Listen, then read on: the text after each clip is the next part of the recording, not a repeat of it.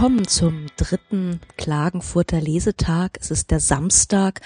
Die ganz großen Namen waren eigentlich schon weg und doch war es dann ein überraschend guter, ausgewogener, interessanter Lesetag, was keiner mehr so richtig gedacht hat.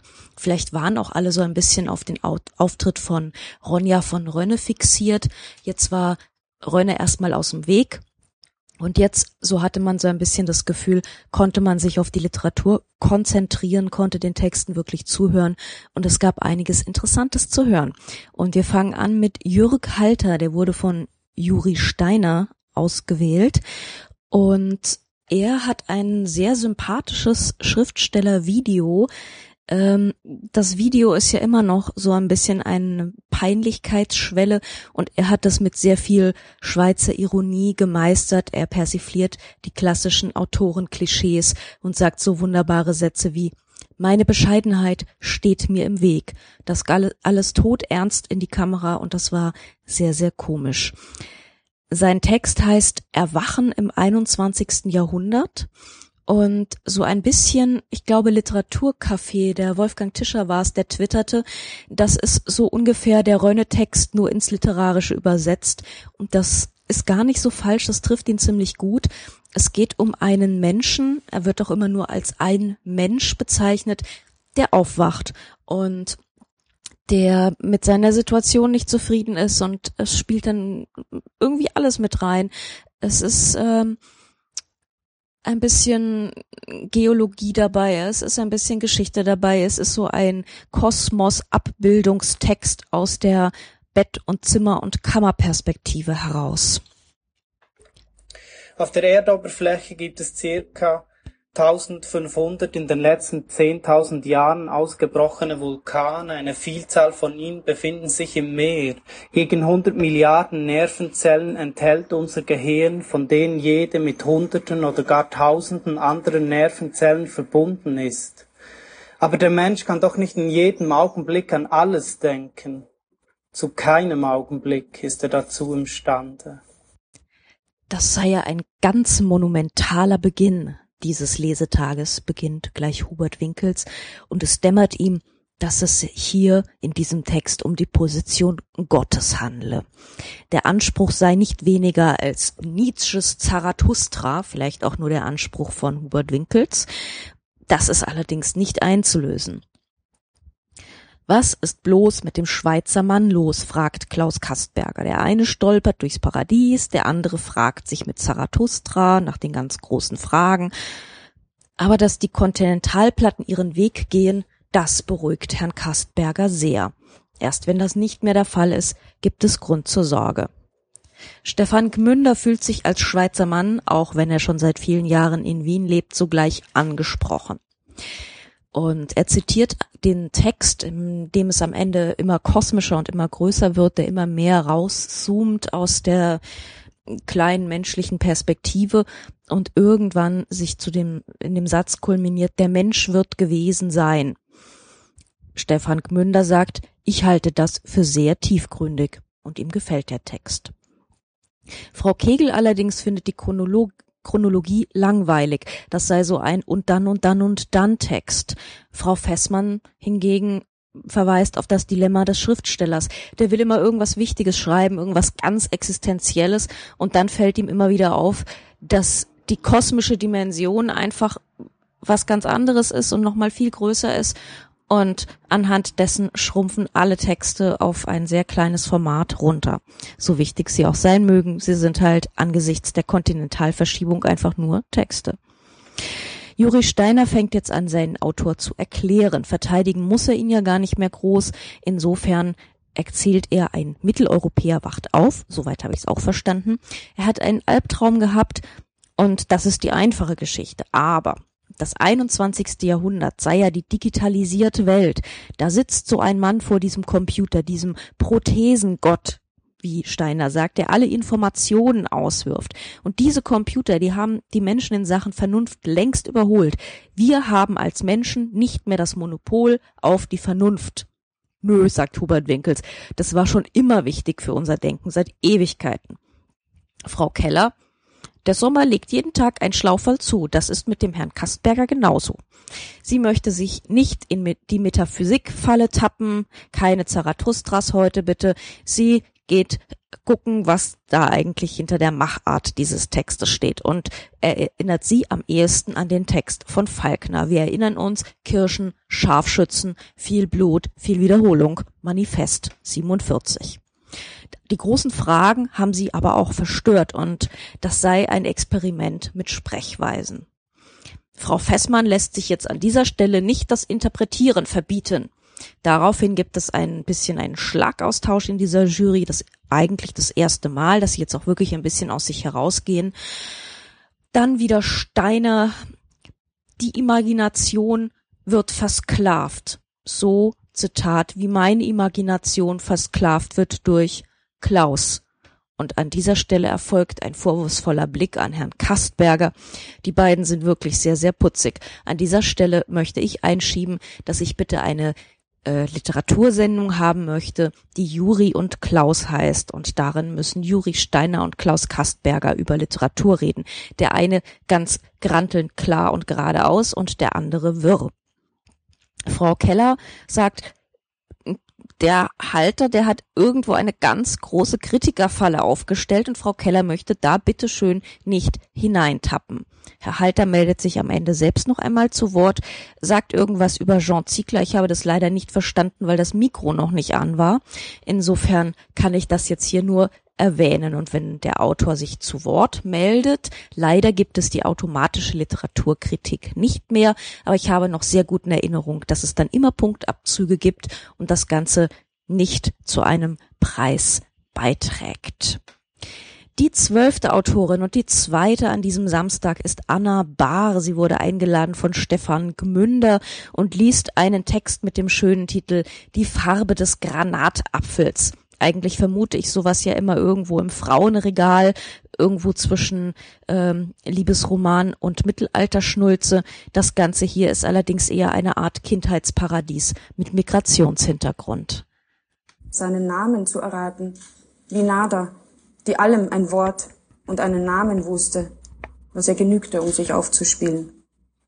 Borosina, Serbia, Kastav, Namen so stolz wie die Schiffe selbst, und immer hatten sie etwas Verwegenes, Majestätisches, das Fluidum der Weltmeere und Häfen, das Gemenge von Rost, Teer und Schweröl, den Schneid der Matrosen. Ein zumindest teilweise autobiografischer Text über eine Kindheit auf einer kroatischen Insel, wo die Großmutter Nada, die den Dingen den Namen gibt, ähm, so die beherrschende Figur ist und ähm, auch wirklich teilweise versucht immer wieder das Kind zu unterdrücken, zu beherrschen und ähm, das alles nicht nur mit pädagogisch sauberen Maßnahmen, sondern teilweise durchaus gewalttätig.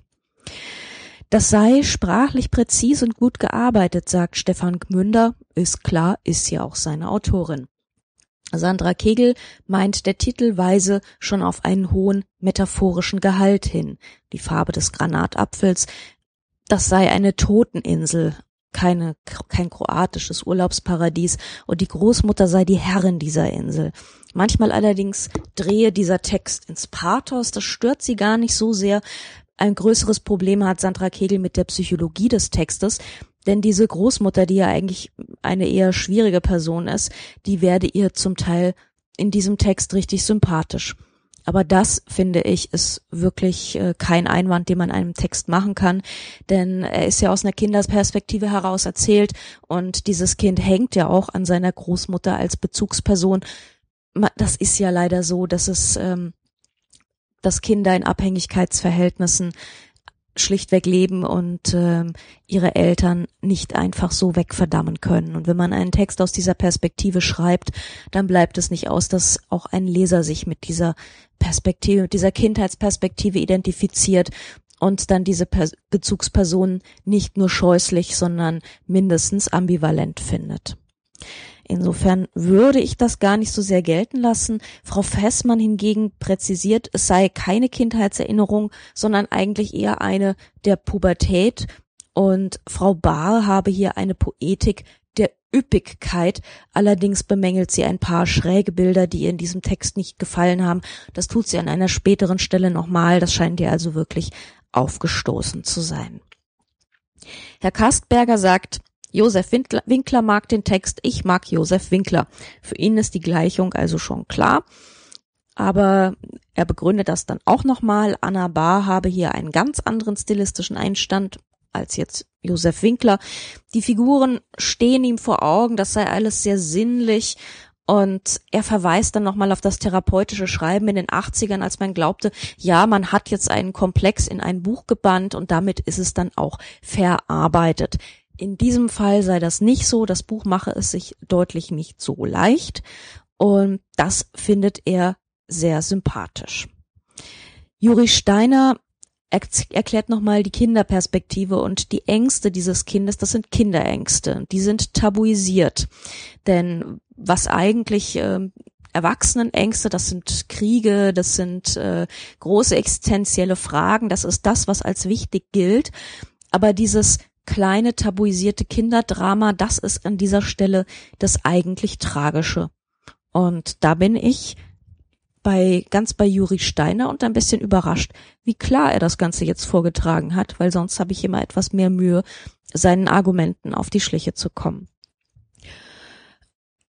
Frau Keller würde diese Geschichte gerne weiterlesen, sie ist allerdings zu Ende und sie verweist nochmal auf ähnliche Ostkindergeschichten, auf äh, Katja Petrovskaya, die hier gelesen hat und gewonnen hat, auf Maya Haderlapp, ebenfalls eine Klagenfurter Autorin, ganz genauso wie Anna Bahr, auch die hat damals den Bachmann-Preis gewonnen. Und äh, sie sieht eine Chance in diesem Text. Das sei eine archaische Welt, aber was ihr so ein bisschen fehlt, ist ähm, die Sicht, das Sicht der Engelin, denn die entstammt dieser archaischen Welt ja nicht, sondern sie stammt ja aus Klagenfurt und habe da eine ganz andere westliche Zivilisation im Hintergrund und die kommt da nicht so sehr zum Tragen. Allerdings einigt man sich dann darauf, man weiß ja nicht, was auf den nächsten 150 Seiten noch passiert. Das ist ja immer so ein bisschen das Problem mit den Auszügen, dass die vielleicht nicht ganz rund sind, dass da Dinge ausgelassen werden und man muss dann immer so ein bisschen spekulieren, kommt das noch, kommt das nicht mehr und darf man bemängeln, was da alles nicht im Text ist. Stefan Gmünder sagt, die Kindersperspektive werde sprachlich aufgelöst, whatever that means. Und Kastberger sagt, das sei ein Text der Ambivalenzen, der kneife nicht vor Problemen wie andere Texte, er nennt jetzt keine Namen, sondern er bekomme das in den Griff. Juri Steiner meldet sich nochmal und fragt, was ist eigentlich mit dem kroatischen Mann? Das Publikum lacht, aber er meinte, nein, nein, das sei kein Witz, sondern er fragt wirklich danach, und auch das ist tatsächlich eine Leerstelle in diesem Text, denn es scheint ja ein, sich um eine Insel der Frauen zu handeln. Der dreizehnte Text dieses Bewerbs, wie der Österreicher so schön sagt, da, der kommt von Theresa Präauer und von ihr habe ich ja schon mal ein Buch gelesen und im allerersten Zundoku Podcast auch besprochen, John, Johnny und Sean.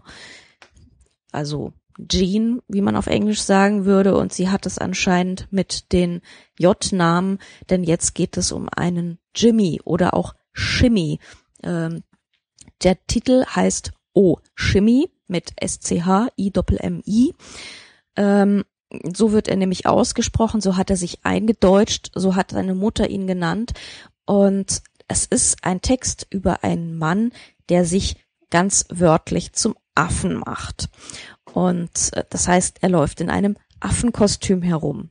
Das Schöne ist, dass Frau Preauer ist eine sehr, sehr kluge Autorin. Sie arbeitet mit vielen Verkleidungen, mit Kostümierungen, ähm, mit Maskeraden, mit Rollen und das hat sie auch in Johnny und Sean schon getan und sagt, na ja, man könnte ja jetzt sagen, nimmt die Interpretation ihres eigenen Textes voraus. Man könnte ja jetzt sagen, die Mutter hat den Jimmy Shimmy genannt, weil er sich irgendwann mal in einen Schimpansen verwandelt. Aber da hätte sie ja wissen müssen, wie sein Leben später verläuft. Insofern falle diese Deutung aus.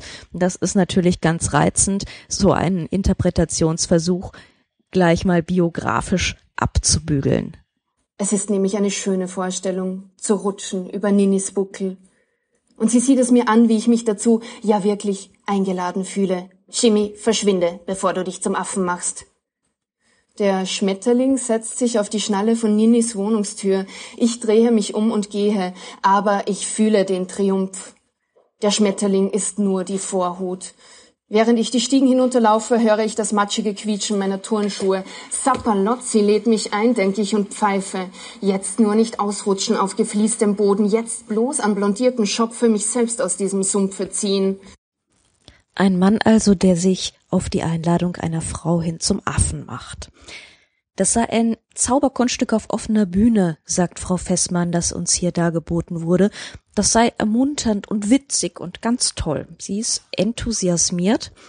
Frau Kegel konstatiert nochmal, ja, das ist der Trick, eine Metapher wörtlich zu nehmen, eine bezaubernde Idee, aber das habe durchaus auch Tiefe, da sei auch eine Stalker- und Vergewaltiger-Geschichte drin, allerdings sei die ihr ein bisschen zu einfach gelöst.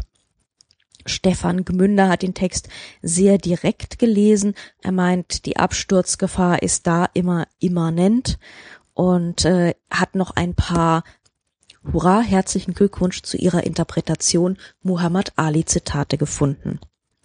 Herr Winkels äh, sagt, das ist ein, die Sprache als Maskerade und die sitzt genauso schief wie das Affenkostüm doziert jetzt ein bisschen über Lautlichkeit und Rap, aus der dieser Text heraus entstehe und uns hat ein Gesamtkunstereignis ereilt, sagt er. Sehr schön. Juri Steiner meint, die Menschheit beschäftigt sich jetzt schon seit Jahrtausenden damit, keine Schimpansen zu sein. Und dieser Text dreht das eben um. Das funktioniert als Ironie, als Trash. Und äh, wenn wir mal an das Dschungelbuch denken, King Louis sagt ja, I want to be like you. Hier sei das Ganze genau invertiert. Hier will der Mensch wie der Affe sein. Kastberger fängt jetzt an, äh, sich ein bisschen als Pop-Experte zu gerieren. Ein cooler Sound sei das. So nimmt man Pop wahr, weil man sich so darüber definieren kann. Er verweist auf Peter Fox statt Affe und ähm, das sei ein Soundtrack zum Lesen. Und äh, der Text, der mache ihn jung und das danke er diesem Text sehr. Er verweist nochmal auf den auf die Texte von Valerie Fritsch und äh, von ähm, Frau Gomringer.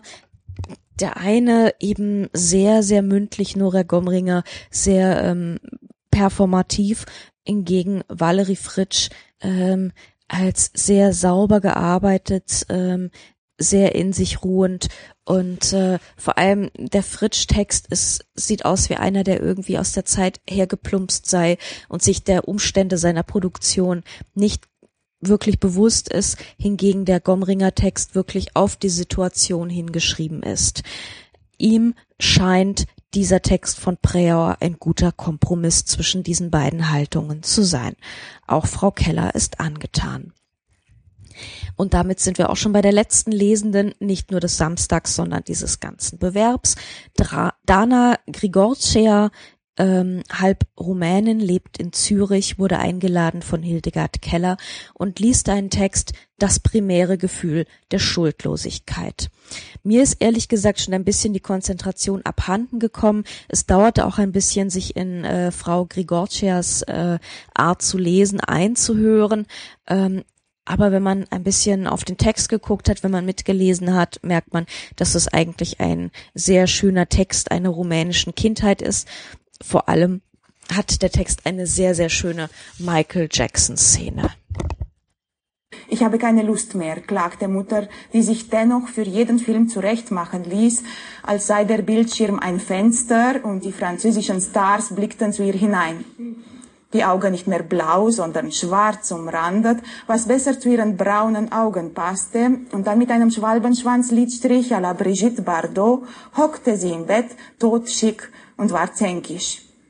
Das Einzige, was man dem Text vorwerfen kann, aus meiner Sicht heraus, ist, dass er sehr perfekt gearbeitet ist und ähm, so ein bisschen äh, dieses, naja, im Osten sind sie ja alle so ein bisschen lustig und burlesk ähm, heraushängen lässt.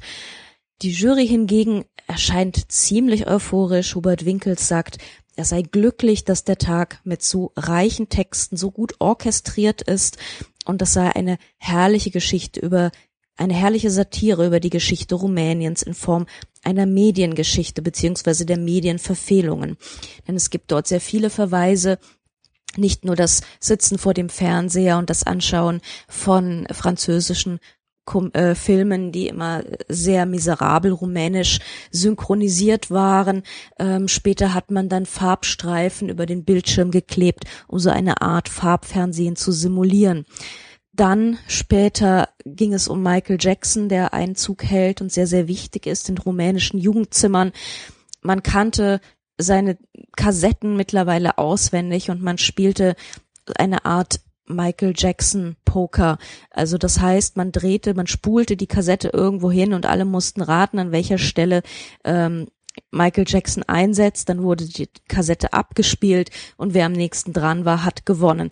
Also das sind Geschichten, die mir so neu sind. Das ist, ähm, sind Geschichten, die ich aus meiner Westkindheit so nicht kenne und die ich erstmal sehr interessant finde. Es gibt dann eine ganz großartige Szene mit dem berühmten Michael Jackson Auftritt äh, in Bukarest vor dem Volkspalast, wo er eben Hallo Budapest sagt. Und ähm, das ist sehr, sehr schön beschrieben.